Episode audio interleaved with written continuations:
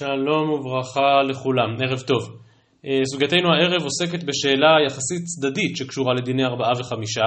אה, אגב הדיון אתמול ציטטנו ברייתא שעוסקת בדיני טביחה ומכירה בטרפה. הדבר הזה תלוי במחלוקת רבי שמעון וחכמים לגבי שחיטה שאינה ראויה, אלא שהברייתא הזו שדיברה על טביחה ומכירה בטרפה, מתוך כך הזכירה גם טביחה ומכירה בכלאיים. נניח יש, עברו על איסור כלאיים, כמובן התורה אוסרת את זה, אבל נניח שיש בהמה שהיא בהמת כלאיים, האם בבהמה כזאת אכן יהיו דיני ארבעה וחמישה.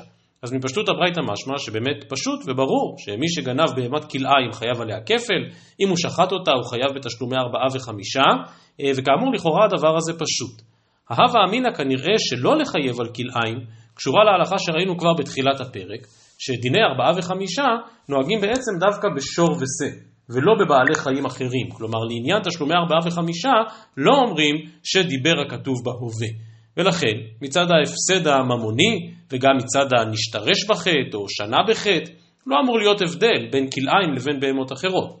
אבל, אם נבין שיש כאן הלכה מיוחדת דווקא בשה, דווקא בצאן, אז באמת צריך לחקור האם כאשר יש כלאיים של כבש עם מין אחר, האם הדבר הזה באמת נחשב צום. וממילא האם יתחייבו עליו בתשלומי ארבעה וחמישה, ובמידה רבה זו השאלה שעומדת ביסוד הדין כאן, אלא שכדי לברר את השאלה הזו, בהכרח וממילא תפנה הגמרא למעמד של כלאיים גם בתחומים נוספים. אז אנחנו בגמרא בדף ע"ז עמוד ב' לקראת סוף העמוד. כאמור הברייתא אמרה כדבר פשוט שיש דיני ארבעה וחמישה גם בכלאיים, ועל זה שואלת הגמרא, זה בערך אה, שמונה או עשר שורות מסוף העמוד, כלאיים? סקטיב. הרי בפסוקים לגבי תשלומי ארבעה וחמישה, נאמר בפירוש כי יגנוב איש שור או שא וטבחו או מחרו, ואמר רבא, זה בנה אב, כל מקום שנאמר שא, אינו אלא להוציא את הכלאיים. כלומר, כאשר התורה מדברת על איזושהי הלכה שנוהגת בצאן, איזושהי הלכה שנוהגת בכבשים, אם זה כלאיים של כבש עם מין אחר, אז הוא לא בכלל הדבר הזה. ורבא טוען שזה בניין אב, שזו הלכה גורפת. אז איך אצלנו אתה מגיע למסקנה שדווקא כן יש דיני ארבעה וחמישה בכלאיים? עונה הגמרא, שנה הכא דאמר קרא או לרבות את הכלאיים, כי יגנוב איש שור או שא, ומכאן למדנו לרבות גם את הכלאיים. תמהה הגמרא ואומרת, וכל או לרבות הוא, והתניא, שור או כסף או עז כי ייוולד, והיה שבעת ימים תחת אמו, ומיום השמיני והלאה ירצה, כלומר השאלה מה אפשר או אי אפשר להביא לקורבן, ועל זה הברייתא אומרת בפירוש, שור או כסף פרט לכלאיים, או עז פרט לנדמה. נדמה הכוונה ש... עז המליטה איזושהי, אה, אה, איזשהו בעל חיים שלא לגמרי נראה כמו עז. כלומר, הוא נראה דומה יותר ל... לא יודע, לחמור, לסוס וכולי וכולי. זה הנדמה, כלומר הוא לא לגמרי דומה למולידו. והברייתא אומרת בפירוש שאי אפשר להביא כלאיים כקורבן, וגם אי אפשר להביא נדמה כקורבן. ואם כן, גם בפסוק בפרשת אמור, שמדבר בפירוש על שור או כסף, אז כתובה המילה או וכתובה המילה כסף, ובכל זאת הברייתא ממעטת כלאיים, ואומרת שאי אפשר להביא כלאיים כקורבן.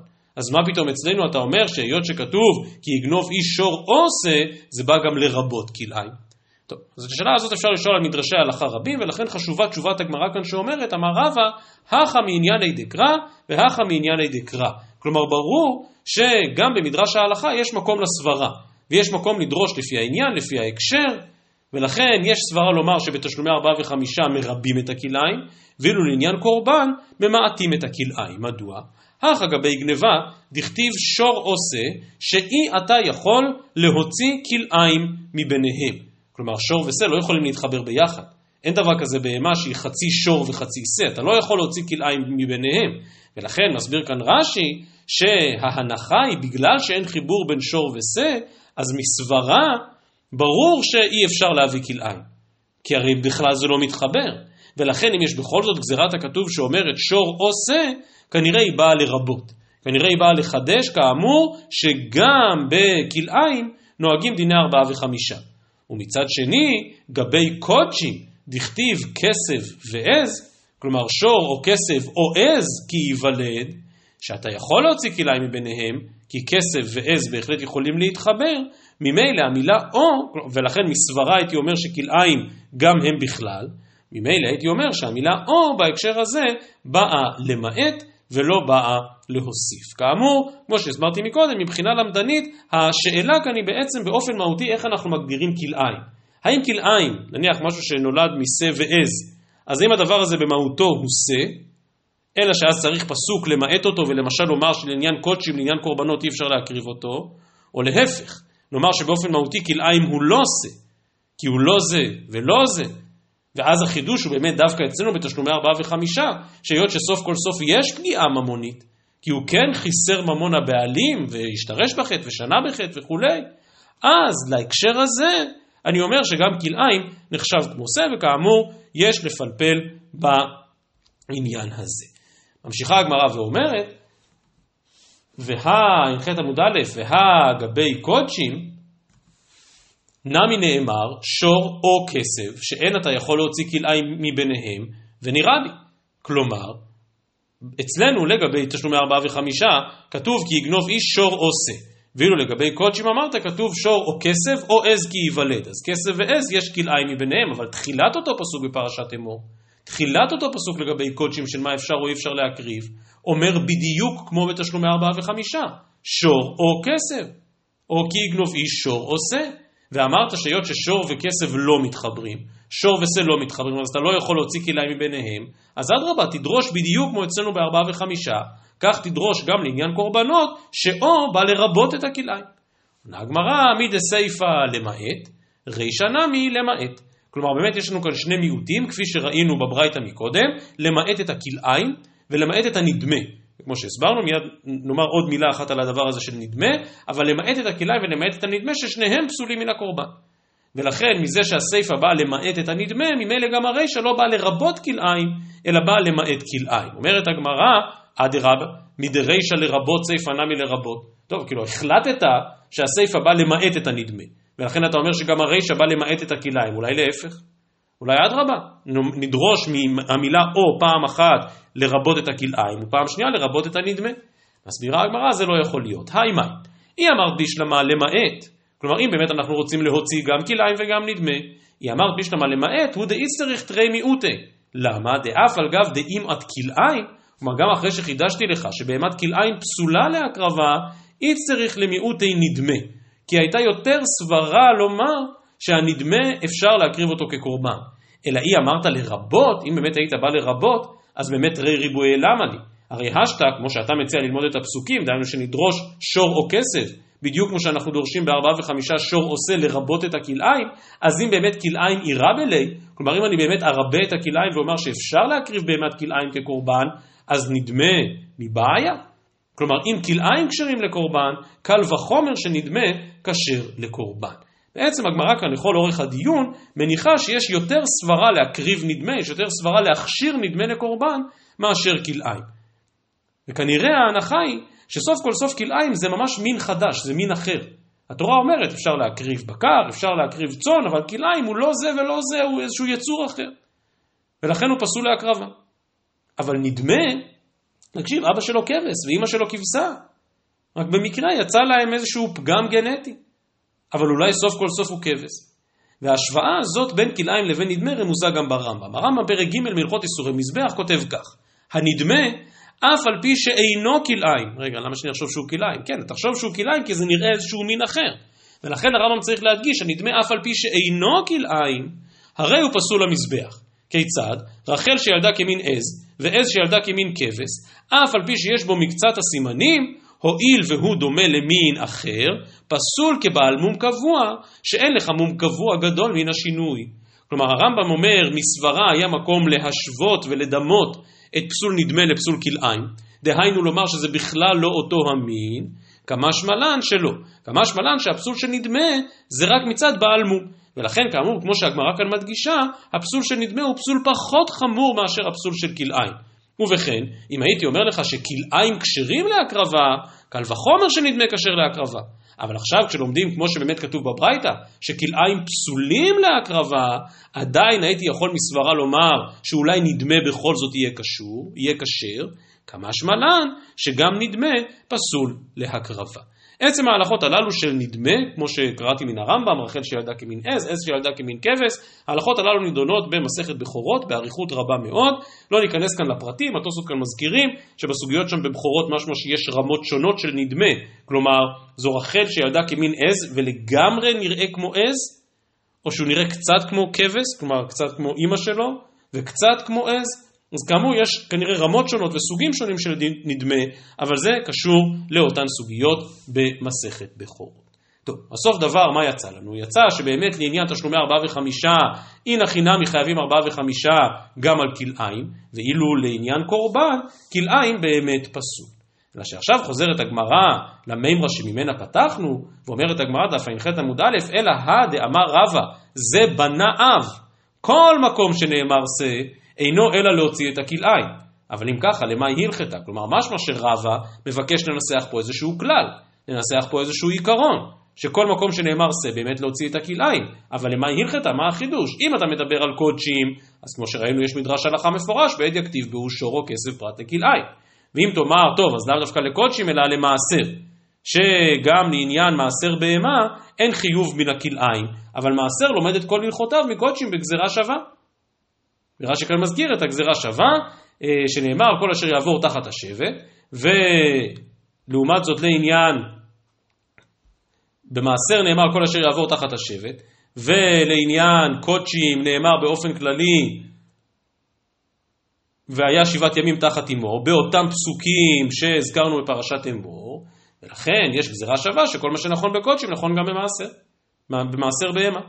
וממילא, ודאי שאין, אה, כלאיים לא נספר במעשר בהמה. אז אם כן, לא יכול להיות שזה בא למעט קודשים כי יש פסוק מפורש, לא יכול להיות שזה בא למעט מעשר כי מעשר קשור לקודשים, ואי לבכור, אז העברה העברה היה לפי מעשר. אז כל מה שנכון במעשר נכון גם בבכור. ולכן בהמת כלאיים גם כן פטורה מן הבכורה. אי נמי, גם בלי הגזרה שווה הזאת בין בכור למעשר, נדמה אמרת לא. יש הלכה מפורשת שבאותו מקרה של רחל שילדה מן עז וכולי, לא נוהגים דיני בכורה. דכתיב אח בכור שור, עד שיהא הוא שור ובכורו שור. כלומר, אם נדמה אין בו דיני בכורה, אז כלאיים היא בעיה, כמו שהסברנו מקודם, כלאיים זה דבר עוד יותר משונה, עוד יותר חריג מאשר נדמה. אז אם יש גזירת הכתוב שאומרת שבנדמה אין בכור, קל וחומר שבכלאיים לא נוהגים דיני בכורה. ובכן, מהו הכלל שכלל רבא? בדיני ארבעה וחמישה, מה שאמר רבא בכלל לא נכון. כי אנחנו מרבים את הכלאיים ומחייבים ארבעה וחמישה גם על כלאיים. ובדיני קודשים, בדיני קודשים לא צריך את רבא. יש גזירת הכתוב מפורשת שאי אפשר להביא אותו לקורבן ולא למעשר ולא לבכור. אלא אומרת הגמרא, כי איתמר דרבה לעניין פטר חמור. כידוע, פטר חמור אפשר לפדות בשה, ואם לא אז עורפים אותו. וכאן חידש רבה שפודים דווקא בשה ולא בדבר אחר, כדתנן, אין פודים לא בעגל ולא בחיה, כלומר הייתי חושב, טוב, אני יכול לפדות את הפטר חמור בכל דבר, לאו דווקא בשה, אלא אני אביא גם בעל חיים אחר. לא, אין פודים לא בעגל ולא בחיה ולא בשחוטה ולא בטריפה. כלומר אי אפשר לשחוט כבש ואז בבשר שלו לבוא ולפדות את הפטר חמור על הבשר, או על שה שהוא טרפה שלא יכול לאכול. הוא מסיים את המשנה ואומרת ולא בכלאיים ולא בקוי. כלומר גם קוי, שזה שוב סוג מסוים של כלאיים, ולא ניכנס עכשיו למעמד המדויק של הקוי, האם הוא חצי חיה, חצי בהמה, או גם וגם, או לא ולא, אבל לא בכלאיים ולא בקוי, אי אפשר לפדות בהם פטר חמור. ומה המקור? המקור הוא מה שאמר רבא, שבאמת יש בניין אב שכל מקום שנאמר שא, ופטר חמור תפדה בשא, כל מקום שנאמר שא, בא למעט את הכלאיים. אומרת הגמרא, הכל טוב ויפה, אבל יש רק בעיה אחת, והיא הוא לרבי אלעזר דמתיר בכלאיים דתנן, רבי אלעזר מתיר בכלאיים מפני שהוא שא. כלומר, כלאיים שבא משא ועז, לדעת רבי אלעזר אפשר לפדות בו פטר חמור. אז שוב נשאלת השאלה לרבא למה היא הלכתה, אמר לך רבי אלעזר, כי איתמר דרבה, לטמא שנולד מן הטהור, ועיבורו מן הטמא. כלומר, זה בעצם בא לדבר על כלאיים, במרכאות אני אומר, יותר חמורים. עד עכשיו דיברנו על כלאיים של כסף ועז ביחד, של כבש ועז ביחד. אבל כאן אנחנו מבינים, שא פרט לכלאיים, במובן הזה שאותו כלאיים הוא כלאיים של טמא וטהור. וכלאיים של טמא וטהור, כאן כבר לא מדברים על השאלה של הקרבה, או על השאלה של ארבעה וחמישה, אלא שאל, על השאלה אם באמת זה מותר או אסור באכילה. נניח יש איזשהו ולד שנולד מסוס ופרה. אז הולכים אחרי האימא והוא מותר, הולכים אחרי האבא והוא אסור. אמר לך רבי אלעזר, כי איתמר דרבה לטמא שנולד מן הטהור ועיבורו מן הטמא, שגם הוא איננו בכלל שא. כלומר שהוא אסור באכילה.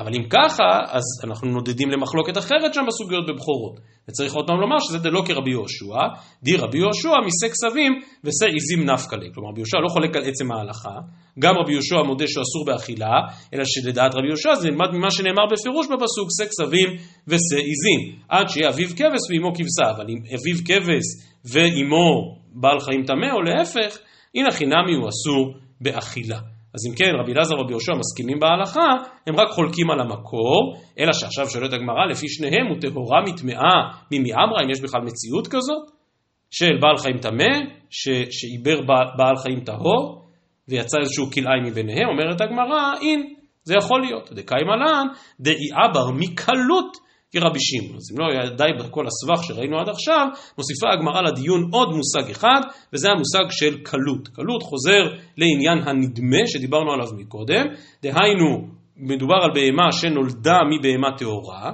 פרה המליטה בהמה, אבל הבהמה הזאת בעצם דומה לגמל. אז הבהמה הזאת מותרת באכילה או אסורה באכילה? היא בת של פרה, אז היא נולדה ממשהו טהור. מצד שני היא נראית כמו גמל, ואנחנו יודעים שיש סימני טהרה בבהמות טהורות. מפריסה פרסה, שוסעת שסע, אבל נראה כמו גמל, אין לו, היא לא מפריסה פרסה, היא לא שוסעת שסע. אז זה כשלעצמו דיון מה המעמד של הקלות, כמו שרש"י כאן בדף ע"ח עמוד ב' מצטט בהרחבה, ואומרת הגמרא שלפי רבי שמעון זה ודאי יכול להיות. שוב, מדובר על אה, כבשה שהמליטה משהו שדומה לגמל, אז הדבר הזה שדומה לגמל, הקלות הזה, סוף כל סוף יכול לעבר כבשה אחרת. ואז המעמד של הוולד שיוצא מבין שניהם, גם הוא בהחלט אפשר יהיה לומר שדינו שהוא אסור, שוב בגלל שצריך שיהיו גם אביו וגם אמו טהורים. וזה מה שלמדנו מההלכה של רבא, שכל מקום שנאמר שא פרט לכלאיים. דהיינו מותר לאכול שא, אבל כלאיים של שא ובעל חיים טמא, או אפילו כלאיים של שא ושל כלות, כבר הוא אסור באכילה. וכאמור, יש להרחיב יותר בסוגיות שם בבכורות, אבל זה לא עיקר הנידון שלנו כאן. אנחנו חוזרים, דף ע"ח עמוד ב', אל הסוגיות שלנו, אל ענייני גניבה, ומתוך הסוגיה הזאת, כפי שנראה מיד, יש חידוש מעניין, דווקא לא בהלכות גניבה, אלא בעניין אחר של מסכת בבא קמא, בדיני נזיקין. אומרת הגמרא, ע"ח עמוד ב' למעלה, בעי רבא, הרי עליי עולה, והפריש שור. אדם שאמר הרי עליי עולה, לא אמר איזו עולה. וכידוע עולה אפשר להביא מן הבקר, אפשר להביא מן הצאן, ואפשר להביא מן העוף. וכל אחד מן הדברים הללו יממש ויגשים את הנדר של אותו אדם. ובכן הוא אמר הרי עליי עולה, אבל הוא הלך על ה top, הוא הלך על העולה היוקרתית ביותר, והפריש שור. הוא בא אחר וגנב, בא מישהו וגנב לו את השור. האם הגנב הזה התחייב תשלומי כפל? אז לפי משנתנו ברור שלא, וגונב מבית האיש ולא מבית הקדש, ברגע שמדובר על בהמת הקדש לא נוהגים בה בכלל דיני תשלומי כפל. אבל לפי רבי שמעון, שקודשים שחייב באחריותם, באמת הגנב מתחייב לשלם, אז כאן השאלה, באמת מה הוא צריך לשלם? הרי לפי רבי שמעון הוא באמת חייב. בא אחר וגנב, ולכן הגנב צריך להשיב. שואל רבא את השאלה הבאה, מפטר גנב נפשי בכבש לרבנן או בעולת העוף לרבי אלעזר בן עזר. כלומר ברור שהוא צריך להשיב, השאלה מה הוא צריך להשיב? הרי מהי סברתו של רבי שמעון? רבי שמעון אמר שקודשים שחייב באחריותם נוהגים בהם דיני גניבה. ובמקרה הזה הוא באמת חייב באחריותו, כי אותו אדם לא אמר הרי זו עולה, אלא הוא אמר הרי עליי עולה. זה אומר שאם יגנבו לו עכשיו את הבהמה של הקורבן, הוא יידרש להביא קורבן אחר. ולכן בעצם הפגיעה הממונית באותו אדם היא בכך שהוא יידרש להביא עוד קורבן. בא אותו גנב למדן, ואומר הגנב, רגע, מה אתה צריך? להביא קורבן אחר? אני אדאג להביא בשבילך קורבן אחר. למשל, אני אביא בשבילך כבש. למשל, אני אביא בשבילך עולת העוף. דתנן, הרי עליי עולה, יביא כבש. כלומר, אפשר להסתפק בכבש. רבי אלעזר בן עזריה אומר, יביא תור או בן יונה. כלומר, מי שאמר סתם הרי עליי עולה, לא חייב לקפוץ גבוה, לא חייב להביא שור. יכול להביא גם כבש. לפי רבי אלעזר בן עזריה, יכול אפילו להביא תור או בן יונה. ואז השאלה באמת, עוד פעם יבוא אותו גנב למדן וישאל מהי? מי אמרינן שם עולה קבי דלווה. אתה התחייבת להביא עולה, אני גנבתי לך את השור, אני אדאג שתביא עולה אחרת. בן יונה זה מספיק. כבש זה מספיק, לא צריך שור. או דילמה, מצי אמר להם, כלומר יכול הנגנב לבוא ולומר, אנא מצווה מן המובחר באינא למי עבד. זה נכון שאולי אני יכול לצאת ידי חובת עולה גם בכבש, או לצאת ידי חובת עולה גם בתור או בן יונה, אבל בכוונה הפרשתי שור, אני לא סתם רציתי להביא עולה, אני רציתי להביא את העולה המובחרת ביותר. ובכן, האם יכול הגנב להיפטר בטענה כזאת, או שלפי רבי שמעון הוא באמת צריך להחזיר בדיוק את מה שהוא גנב. בתר דיבאי הדר פשטה, גנב פטר עצמו בכבש לרבנן, ובעולת העוף לרבי אלעזר בן עזריה. אין הכי נמי, מה שחיסרתי ממך זה את היכולת שלך לצאת ידי חובתך, את האחריות שיש לך בהבאת קורבן עולה, די לי בזה שתביא קורבן עולה. גנבתי לך שור ואני מחזיר כבש. או לפי רבי אלעזר בן עזריה, גנבתי לך שור ואני מחזיר עולת העוף. רבה חברי דרבי קמתנא לה בהדיא, כלומר לא כשאלה ותשובה, אלא כקביעה של רבא. אמר רבא, הרי עלי עולה והפריש שור, ובא אחר וגנבו, פטר עצמו בכבש לרבנן, ובעולת העוף לרבי אלעזר בן עזריה. בעצם נראה שכל הדיון הזה בגמרא מבקש לברר יותר טוב את שורש החיוב לדעת רבי שמעון. כל הרעיון, כל סברתו של רבי שמעון, בהלכה הזו של מי שגנב קודשים שחייבים באחריותם. אפשר לומר שהיות והבעלים חייבים באחריות על הבהמה, למעשה מדובר על ממונה, לכל דבר ועניין. ולכן נוהגים כאן כל דיני גניבה, ולכן אם גנבת שור אתה צריך להחזיר שור. זו הבנה אחת. לחילופין אפשר לומר, שגם לדעת רבי שמעון לא באמת נוהגים כאן דיני הגניבה הרגילים, משום שסוף סוף לא מדובר על ממון שנגנב מבית האיש, מדובר על קודשים, כמו שהחכמים אומרים.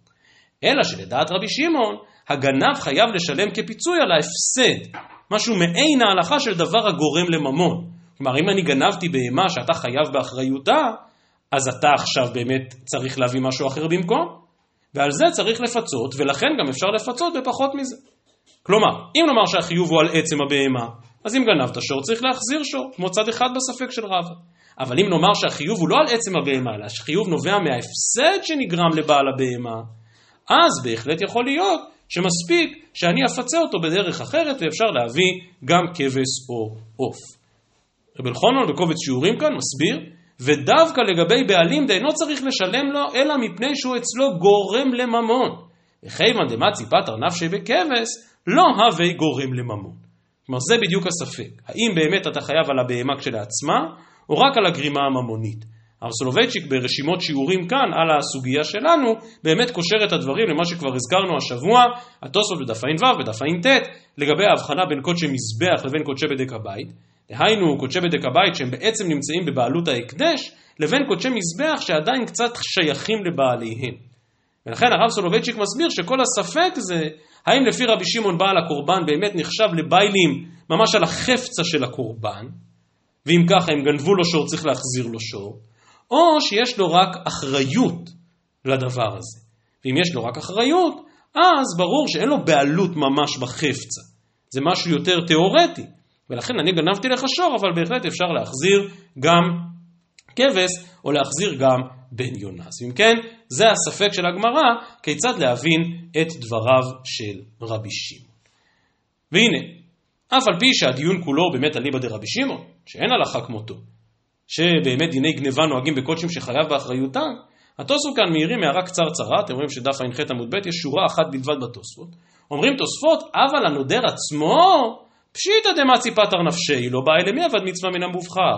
כלומר זו הלכה פשוטה, שמי שאמר הרי עליי עולה, יכול להביא כל דבר. יכול להביא כל דבר. ולכן כל הדיון פה זה מה קורה אם אה, אה, הנודר כבר הפריש שור ואז באו וגנבו לו את השור. אבל מראש אם הוא לא הפריש שור הוא יכול להביא כל דבר. ההערה הזאת של תוספות כנראה קשורה לאופן שבו הרמב"ם למד את הסוגיה שלנו. משום שכאמור מצד אחד כל הדיון פה הוא לא כהלכתה, הדיון הוא אליבא דרבי שמעון, אין הלכה כמותו. ובכל זאת הרמב"ם פרק ט"ז מהלכות מעשי הקורבנות כותב, אמר הרי עלי עולה והפריש שור ונגנב, פוטר עצמו בשא. ויש מפרשי הרמב"ם שהתקשו, מה זאת אומרת פוטר עצמו בשא? הרי כל הדבר הזה קשור לרבי שמעון. לא, הרמב"ם מבין כמו התוספות, פוטר עצמו בשא הכוונה הנודר. כלומר לעניין הגנב באמת אין דיון, כי הוא בכל מקרה לא חייב כפל, כדעת החכמים. אבל לפחות מצד הנגנב עצמו, אם הוא אמר הרי עלי עולה והפריש שור, אבל אז גנבו לו את השור, הוא מצד עצמו ודאי יכול להחליף אותו גם באחר. ולכן, למרות שהגמרא היא אליבא דרבי שמעון, בהחלט יש כאן איזושהי הבנה שנוגעת גם לדידן, לפחות לגבי הגנב עצמו. אה, סליחה, לפחות לגבי הביילים עצמו, ולא לגבי הגנב. ועוד, נסיים בהערה אחת, ידיעות נכבדות, כדאי להכיר, אה, וזו בהחלט נקודה מעניינת, כמו שאמרתי מקודם, אנחנו עוסקים כבר כמה ימים בענייני גניבה, אבל הנקודה הזאת דווקא תחזיר אותנו להלכות נזיקין ולהלכה מאוד מעניינת שיכול להיות שמתחדשת מתוך השקלא ועתריא כאן בסוגיה שלנו. אז כמו שאמרתי, ידיעות נכבדות, והם אפילו קצת קצת מענייני דיומא. אמנם זו הלכה בהלכות חג הסוכות, אז למה בכל זאת אני אומר שזה ענייני דיומא? משום שבעזרת השם בעוד מספר ימים יחול ט"ו בשבט, וידוע מה שכתוב בספרים הקדושים, שבט"ו בשבט צריך להתפלל על האתרוג, שיהיה מהודר. אז חג הסוכות השנה הסתיים בקושי עצום ביום שמיני עצרת ובמלחמה שנפתחה בעיצומו. קצת קשה עכשיו לקראת ט"ו בשבט עוד לחשוב על סוכות תשפ"ה, כשאנחנו עדיין בעיצומה של המלחמה, אבל כך כתוב בספרים. שכבר בט"ו בשבט אנחנו מתפללים על חג הסוכות שיבוא עלינו לטובה בעוד יותר מחצי שנה. טוב, אז למה נזכרתי באתרוג? משום שהמשנה למלך על ההלכה שזה עתה קראתי ברמב"ם, פרק ט"ז, הלכה ז' מהלכות מעשה הקורבנות. המשנה למלך, היות ששוב דברי הרמב"ם מבוססים על הגמרא שלנו כאן בבבא קמא, מעלה שאלה מאוד מעניינת ומרתקת. וכותב המשנה למלך כך: נסתפקתי במי שקנה אתרוג בדמים יקרים מפני חשיבותו. אדם מבעוד מועד לקראת סוכות קנה את האתרוג הכי מהודר, שילם עליו 500 שקל רק על האתרוג, ושמח שמחה גדולה. ובא אחד וגנבו ממנו ופסלו. בא גנב ופסל לו את האתרוג. טוב, אז זה אין מחלוקת, צריך להחזיר. ושוב, כמו שאמרתי, השאלה לאו דווקא בדיני גניבה, אלא יותר בדיני נזיקין. כלומר, מישהו ופסל לו את האתרוג. טוב, אז ודאי שצריך לשלם. אם מצי, שואל המשנה למלך, אם מצי גנב פטר נפשי מנתינת אתרוג אחר, כשר. כלומר, בשביל מה היית צריך את האתרוג? לצאת ידי חובה בסוכות? אני אתן לך אתרוג שיוצאים בו ידי חובה, הנה כתוב פה על הקופסה, בהשגחת הרב פלוני, האתרוג הזה כשר. אף שאיננו חשוב כמו האחר. כלומר, ברור שזה לא אתרוג כמו היוקרתי שאתה קנית, משום דאמר לי, כלומר אומר לו המזיק, אתרוג זה אילב משום מצווה, איננו שווה כי אם זוז. וכיוון שכל חיובי הוא משום דבית לקיומי מצוות ולקחתם לכם, כיוון שאף באתרוג זה אתה מקיים המצווה, כבר נפטרתי מחיובי. כלומר, אני גנבתי אתרוג, ואני מחזיר לך אתרוג שתוכל לצאת בו ידי חובה. זה צד אחד של הספק של המשנה למלך. או דילמה, מצה אמר לי, אנא באינא למאה עבד מצווה מן המובחר. יאמר לו הנגנבת, או יאמר לו הניזק, תגיד, אתה השתגעת לגמרי? אני שילמתי מאות שקלים בשביל אתרוג מהודר, ואתה אומר לי, טוב, נו, אני מחזיר לך אתרוג כשר לברכה. איפה ההיגיון בזה? אומר המשנה למלך, ונראה שיש להביא ראיה לדין זה מעדי אמרינן פרק מרובה דף ע"ח. ומכל השקלא וטריא אצלנו, האם הגנב חייב להחזיר לו דווקא שור, או שהוא יכול להחזיר לו גם כבש, או גם בן יונה. הוא מסיק המשנה למלך מסוגייתנו, הרי דטענה דבאינא למי עבד מצווה מן המובחר, אין הטענה. נכון, הדיון אצלנו על ליבא דרבי שמעון, שמניח שיש דיני גניבה בקודשים, אבל מכלל השקלא וטריא למדנו שבאמת הטענה הזאת של הנגנב, בסוגיה שלנו, של הניזק, בספק של המשנה למלך, שאם הנפגע באמת אומר לא, אבל אני רציתי מצווה מן המובחר, אז מה אם רצית? אתה צריך לקיים מצווה, אני מאפשר לך לקיים את המצווה. ואם כן, בדידון דידן אומר המשנה למלך, נמי יכול גנב למפטר נפשי באתרוג, שיוצא בו ידי חובה. כך מבקש המשנה למלך לדייק מן הסוגיה שלנו. אבל ממשיך המשנה למלך וכותב, אך קדמאינינן שפיר, נראה דלא דמי כלל. משום דשנה התם, דשור זה שהפריש אין לו דמים. כלומר, שור במהותו הוא כבר לא משהו ממוני, כמו שהסברנו מקודם, הוא בעצם הפך להיות חפצא של קורבן. דהא קיימא לן דהמוכר עולתו ושלמיו לא עשה כלום. נמצא שאין חיובו של הגנב, אלא משום תשלומו של הנודר, ומשום מה הכי פטר נפשיה בכבש דרבנן ובעולת העוף לרבי אלעזר בן עזריה. כלומר באמת באמת בהמת קודשים, אפילו אליבא דרבי שמעון ואפילו בקודשים שחייב באחריותם, אבל בהמת קודשים היא לא בדיוק ממון של הבעלים. כל השימוש בבהמת קודשים זה רק כדי לצאת ידי חובתו, ולכן הוא יוצא ידי חובתו גם בכבש, או גם בעוף. אבל אומר המשנה למלך, אבל הכה גבי אתרוג, מצי למימר הנגזל, אנא הווה מזבנין עלי בדמים יקרים כמו שלקחתי אותו. כלומר באתרוג לא רק המצווה, אתרוג סוף כל סוף הוא שלי, אם אני קניתי אתרוג במאות שקלים, אז האתרוג הזה שלי, אני יכול גם למכור אותו עוד הפעם. ונמצא שיש כאן חיוב דמים שהפסידו. כך אומר המשנה למלך. כלומר, אומר המשנה למלך, אפשר היה להביא הוכחה מסוגייתנו, אבל אין הוכחה. ובסיום דבריו שאומר המשנה למלך, שבעצם את השאלה הזאת כבר נשאלה בדברי ראשונים, המהר"ם מינץ, מראשוני אשכנז, שואל את השאלה הזאת, ומביא את אותה הוכחה מהסוגיה שלנו. שינה חינמי, מי שהזיק לחברו אתרוג מהודר, יכול להחזיר לו אתרוג רגיל, הוא לא צריך להשיב לו בהכרח את אותו אתרוג יקר. ורבים רבים נתקשו בפסק הזה של המהר"מינץ, לא נוכל להאריך בזה יותר, כמו שאמרתי, רק ידיעות נכבדות, להכיר את המהר"מינץ, את המשנה למלך ואת ההוכחה מה... סוגיה שלנו. מי שבכל זאת רוצה להרחיב יותר, אז אני מצרף לשיעור הזה אה, הקלטה של שיעור של, הרב, של הרב אשר וייס, אני, מן הסתם השיעור הזה נמצא איפשהו בכתובים, רק אני לא יודע איפה, ואני בעל פה שמעתי את השיעור הזה מרב אושר אפילו פעמיים, אני חושב ששמעתי את זה פעם אחת בעיצומם של ימי חול המועד, ועוד פעם אחת בשיעורים המוקלטים של הרב אשר וייס בסוגיות בחושן משפט. על כל פנים רב אושר מאוד מרחיב את יריעת הדיון מהנושא הממוקד של אתרוג לסוכות לשאלה עקרונית האם בכלל יש תשלומי נזיקין במשהו שכל הערך שלו הוא בעצם סוג של ערך סנטימנטלי לבעלים. כלומר מצד אחד יכול המזיק לטעון, אני אאפשר לך לצאת ידי חובה בחג.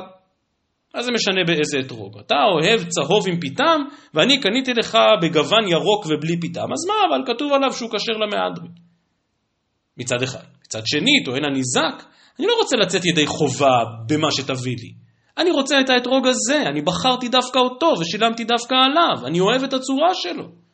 ועמדתי שלוש שעות בשוק ארבעת המינים כדי לבחור דווקא את זה. וכאמור, הדבר הזה קשור לשאלה יותר רחבה. אדם מזיק איזושהי תמונה עתיקה, שעוברת במשפחה מדור לדור. מה ערך השוק של התמונה הזאת? בקושי שווה פרוטה, כמה שווה תמונה.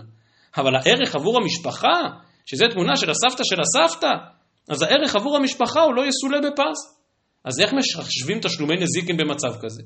אז ידוע דעת הנתיבות בסימן קמ"ח, חושן משפט כמובן, שדבר ששווה רק לאיש ההוא, כלומר דבר שיש לו שווי רק עבור אדם ספציפי, אין לו דמים. ורב אושר חולק בתוקף על הפסק הזה של הנתיבות.